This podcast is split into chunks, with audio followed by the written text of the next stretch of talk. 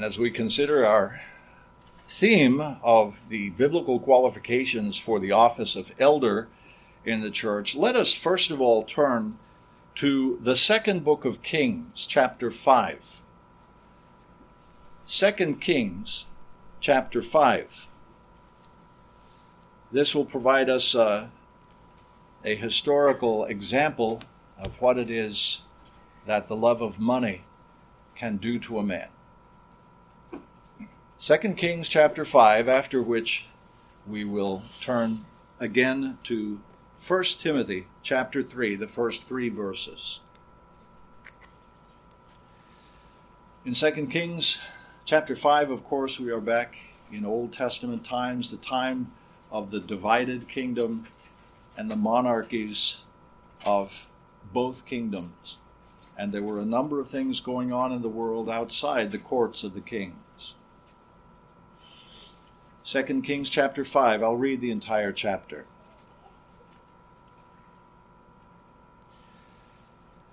This is the Word of God.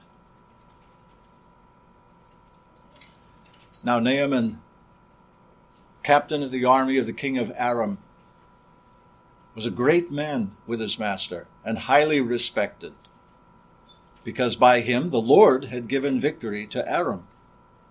The man was also a valiant warrior, but he was a leper. Now the Arameans had gone out in bands and, take, and had taken captive a little girl from the land of Israel, and she waited on Naaman's wife. She said to her mistress, I wish that my master were with the prophet who is in Samaria. Then he would cure him of his leprosy. Naaman went in and told his master, saying, Thus and thus spoke the girl who is from the land of Israel. Then the king of Aram said, Go now, and I will send a letter to the king of Israel. He departed and took with him ten talents of silver and six thousand shekels of gold and ten changes of clothes. He brought the letter to the king of Israel, saying, And now, as this letter comes to you, behold, I have sent Naaman my servant to you, that you may cure him of his leprosy.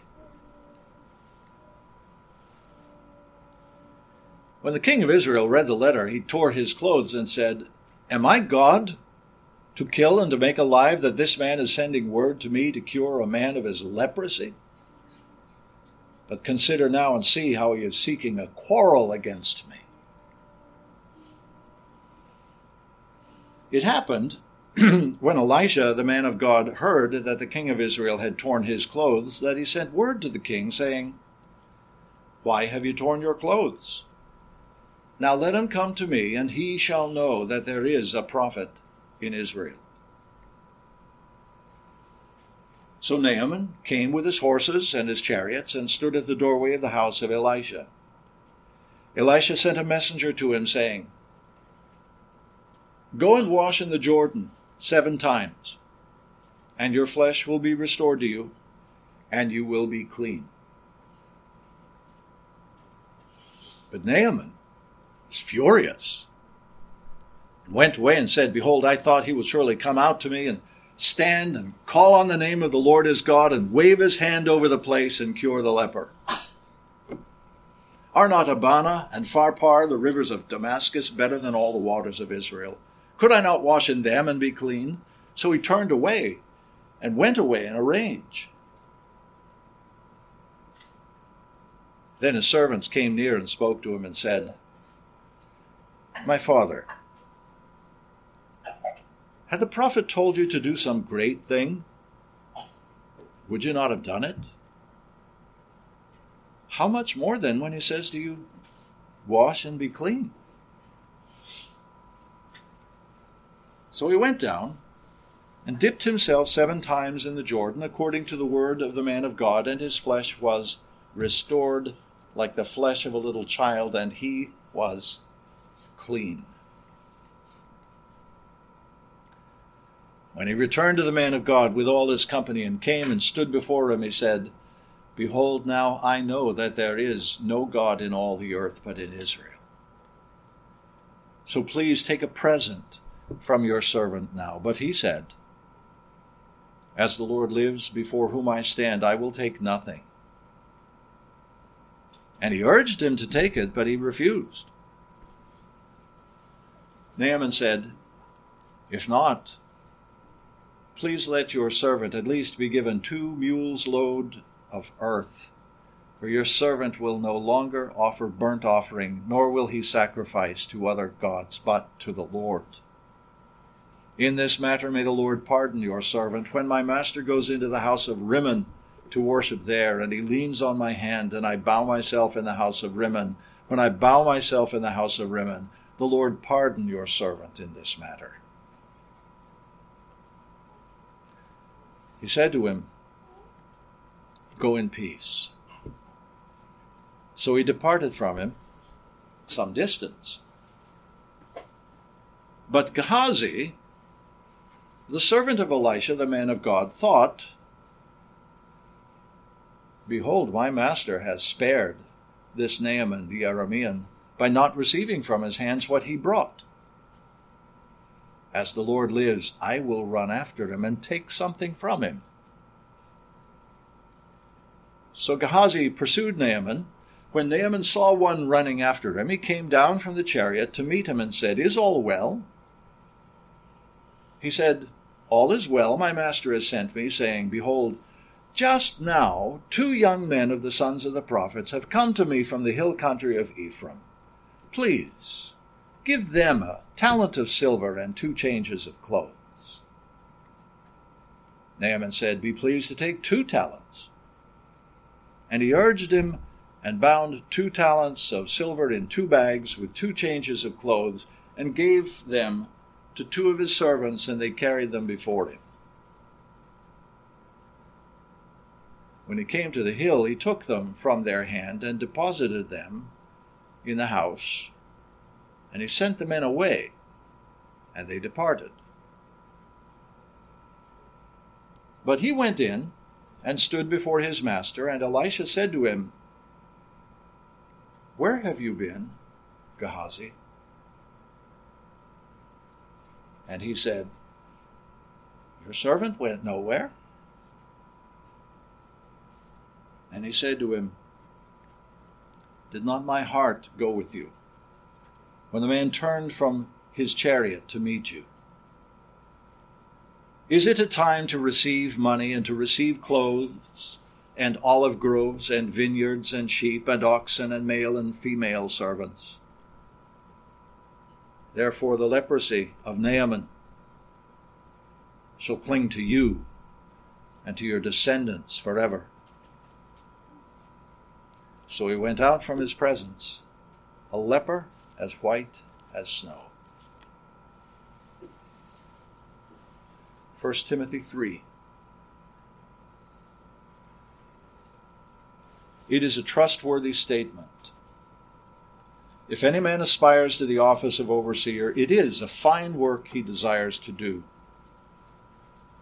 An overseer then must be above reproach, the husband of one wife, temperate, prudent, respectable, hospitable, able to teach, not addicted to wine or pugnacious, but gentle, peaceable free from the love of money. May God add his blessing to this reading of his word.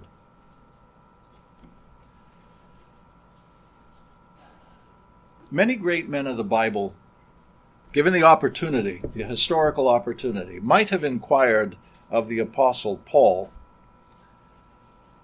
So, Brother Paul, what's so wrong with the acquisition of material wealth. Shouldn't we reckon the riches we've received to be among the many blessings of our covenant God to the faithful? The men who might have asked Paul these questions include such other biblical giants of the faith as Abraham, Isaac, Jacob, Job, Boaz, David, Solomon, Joseph of Arimathea, and others. All of them rich men. To whom the apostle might have replied, as in fact he did reply to the Philippians Look, brothers, I've learned to be content in whatever situation I am. I know how to get along with humble means, and I also know how to live in prosperity. In any and any, any and every circumstance, I've learned the secret of being filled and going hungry, both of having abundance and suffering need. I can do all things through him who strengthens me. So, whether it's with a superabundance of material resources, or whether we endure a long season of barely scraping by, God in Christ always provides enough for his people using the appointed means for us to live. And the key word here, of course, is enough. He provides enough. As long as God is our Father, as long as Christ is our Good Shepherd, we simply shall not want.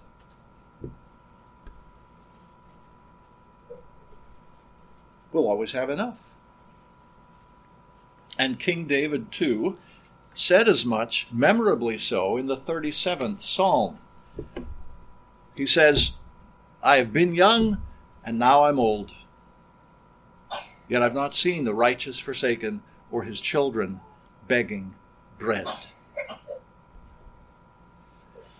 In all his long, colorful life, through all the highs and lows, the peaks and valleys, David never once saw such a thing as our covenant God's leaving his people destitute. Because he doesn't.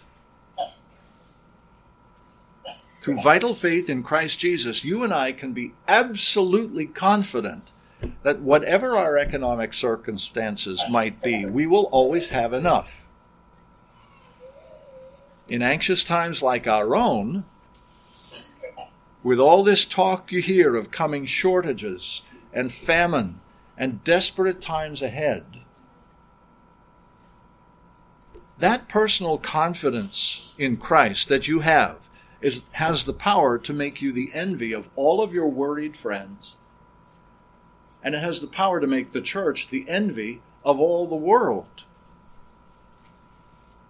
Because we stand resolutely on that apostolic promise to the faithful church. My God will supply all your needs according to his riches in Christ Jesus. in Christ Jesus, beloved, who is the same yesterday and today and forever.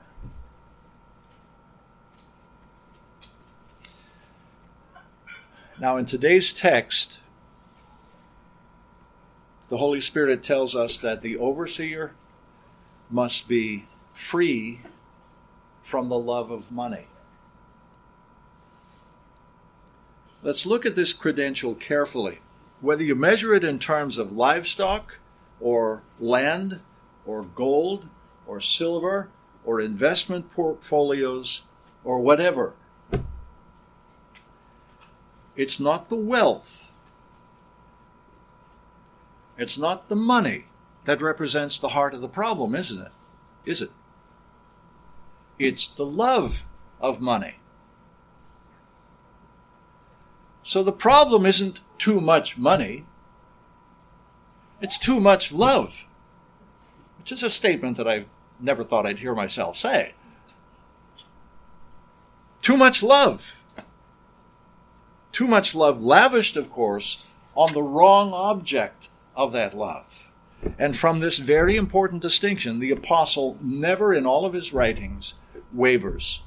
He never wavers. It's not the money that's the problem, it's the greed. It's not the money, it's the tight fist that holds it. Here in verses 2 and 3, an overseer must be free from the love of money, on which he expands later in this same epistle. In chapter 6, verses 7 and following. Paul says, We've brought nothing into this world, so we cannot take anything out of it either. And if we have food and covering, with these we shall be content. But those who want to get rich, there's the love of money, there's the longing for it. Those who want to get rich fall into temptation and a snare and many foolish and harmful desires which plunge men into ruin and destruction. For the love of money, Paul says, for the love of money is a root of all the evils, and some by longing for it have wandered away from the faith and pierced themselves with many a pang.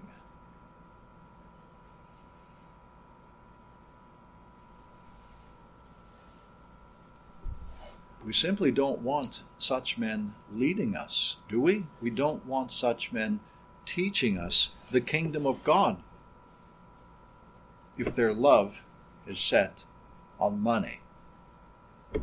Just consider Gehazi, about whom we read a few moments ago in 2 Kings 5. There's a man who, for the love of money, pierced himself with many a pang, not to mention his descendants Beloved, longing for money, loving money, leads men into some really stupid practices. Isn't it often the love of money, which is idolatry, that leads men to make, for instance, rash vows? Rash vows, vows they have no real intention of keeping. Think of those who through history and even to the present day marry for money. Doesn't usually work out very well. Or think, for instance, of those who are in our country's highest civil offices, those who daily violate, who flout their solemn oath to preserve, protect, and defend the Constitution of the United States. A Constitution that very strictly limits the powers of the federal government. You hear their public speeches, you feel the impact of their policies upon your God given liberties, and you have to wonder whether these civic officials have ever even read the document. But taking that oath to preserve, protect, and defend it was a requirement for entering into the office and exerting its powers and bringing in not only the salary, but also all the emoluments that that document prohibits. So the love of money, which is idolatry, leads godless men to take the name of the Lord of the Lord our God in vain through rash vows that are prohibited in the third commandment. Then there's the fourth commandment. Closer to the everyday life of most of us, the love of money often leads men to violate God's Sabbath. Often. Now, I'm not addressing here the various works of necessity and mercy. Those good works rightly go on 24 7, caring for the sick and injured, for instance maintaining civil law and order, suppressing fires and other disasters, preaching the gospel. These are among the works of necessity and mercy, and God approves them seven days a week. Now, I'm speaking now of men and women who violate God's Sabbath, who treat it not as a delight, but as just another workday merely for the additional income that Sabbath work brings in. God's fourth commandment reminds us that He's given us six other days of the week to do that. Six out of seven days. To do all your work. Remember that in the beginning, on the seventh day, God Himself rested from all His work. God Himself did. And for the love of money, will a mere man now refrain from resting? We have to ask ourselves who does the careless Sabbath breaker actually think that he is?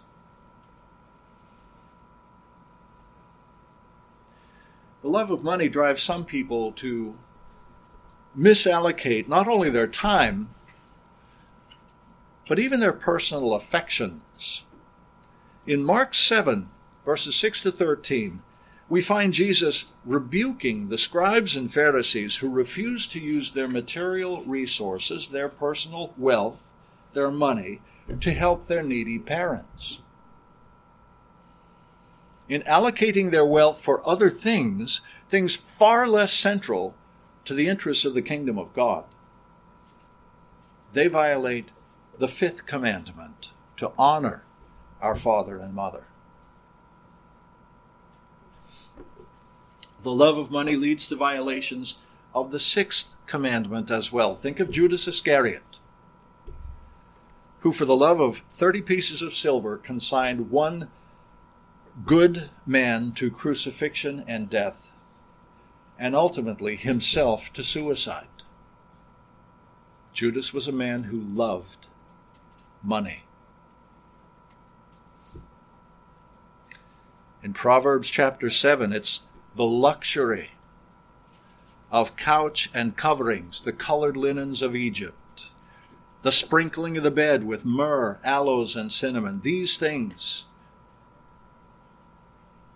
That is the love of money and all these sensuous, titillating things that money can buy. These things lead this naive young man into the seduction of an adulteress that leads him to the playboy life and to ruin.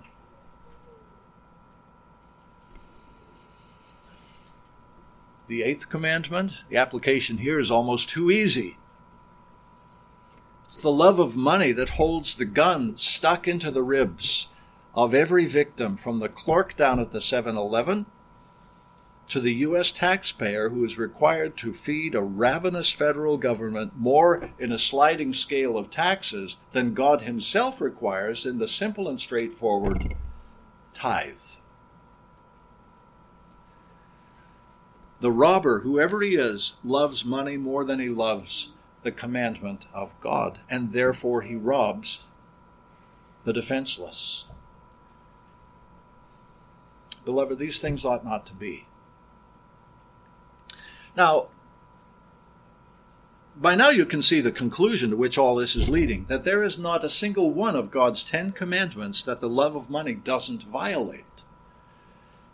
It violates them all fundamentally because it violates the very first and foundational one. I am the Lord your God who brought you out of the land of Egypt, out of the house of slavery. You shall have no other gods before me. The love of money, which is idolatry, is a major problem in the world at large. Let's never allow it into the church. Let's not open the door to it. And yet, both history and experience show that it's here. It's here and it damages the whole church by its mere presence among us, even its secret presence. Now, the best examples of this tend to be biblical examples. I think the best examples of just about anything tend to be biblical examples. So let's just consider a few of those. The first we'll look at comes from Joshua chapter 7.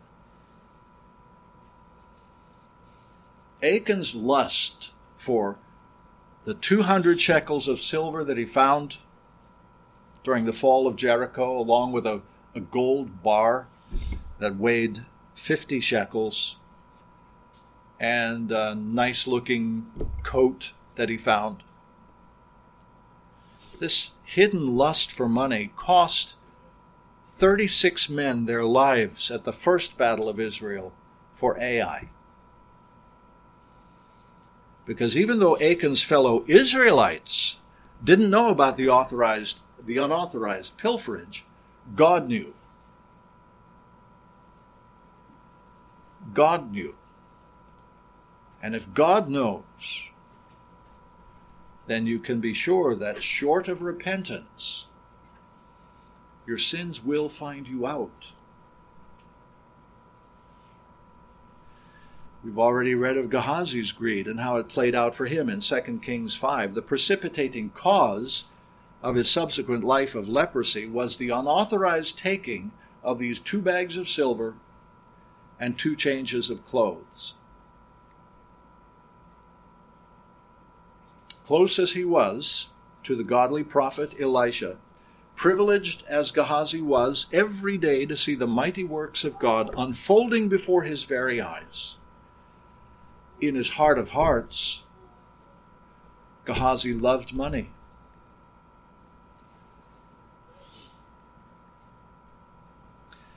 But let me mention one particular case that haunts the church down to the present day. You'll find it in Malachi 2, beginning at verse 7. God here tells the Old Testament church, Return to me, and I will return to you, says the Lord of hosts. But you say, How shall we return? God answers them. Will a man rob God? Yet you are robbing me. But you say, How have we robbed thee? In tithes and offerings. You are cursed with a curse, says the Lord God to his own covenant people. For you are robbing me, the whole nation of you. Bring the whole tithe into the storehouse, he says so that there may be food in my house. And test me now in this, says the Lord of hosts, if I will not open for you the windows of heaven and pour out for you a blessing until it overflows.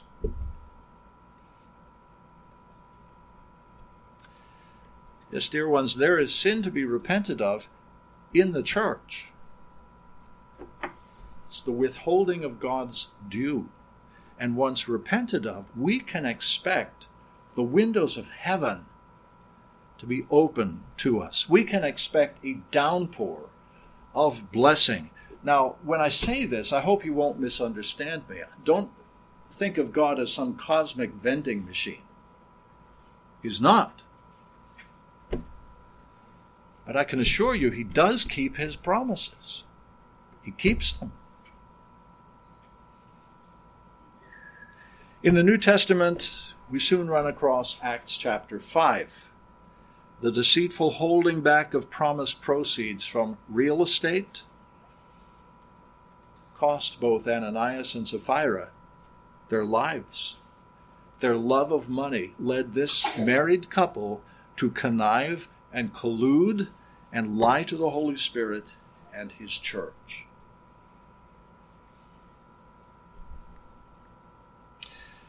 By now, it's clear that um, this secret sin of loving money is worth inquiring into as we consider who might serve as our future shepherds, elders, and overseers. It's worth looking into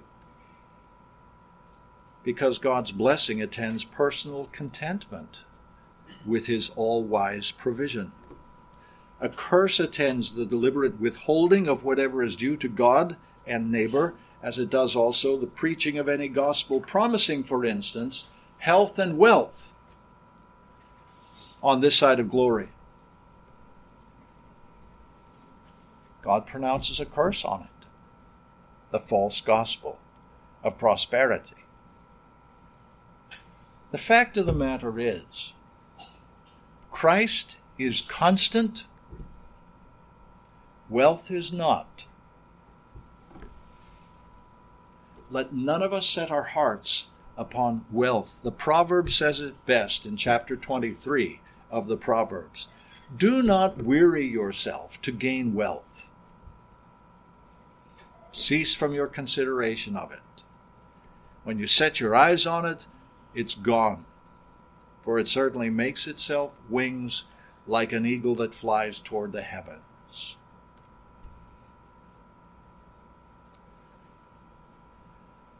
Dear ones, let me close with this.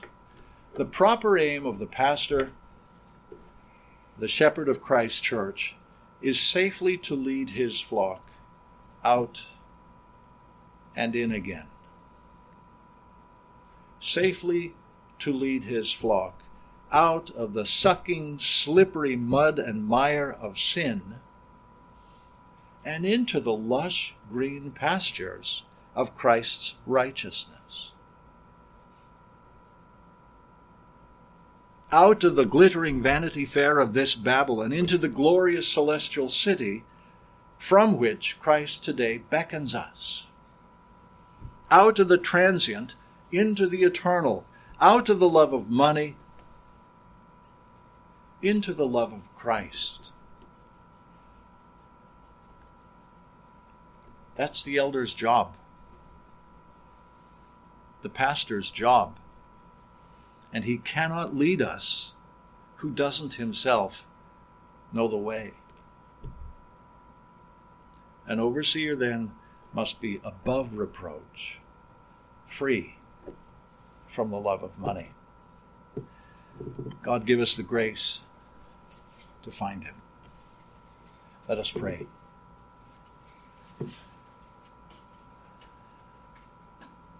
Our Heavenly Father, we thank you for the rich grace of our Lord Jesus Christ, for the superabundance of wealth and the riches with which He is stored. We thank you, Heavenly Father, that the world belongs to you. All of its riches belong to you, and you wisely, providentially dispense them as you see fit. We pray that you would spare us within our own hearts from a grasping, self centered heart. We pray that you would expand our hearts by the gospel, that we might give to you what is your due, which is to say, our everything, to count all things that we have to be yours, but also to give what is due to our neighbor. We ask, O Lord, that you will Give us open hearts and open hands. We pray this especially for those who lead us. We pray that they would do so faithfully, gently, humbly, that they would teach us not only with word but by example what it is to follow after Jesus Christ, that great shepherd of the sheep. In his precious name we pray. Amen.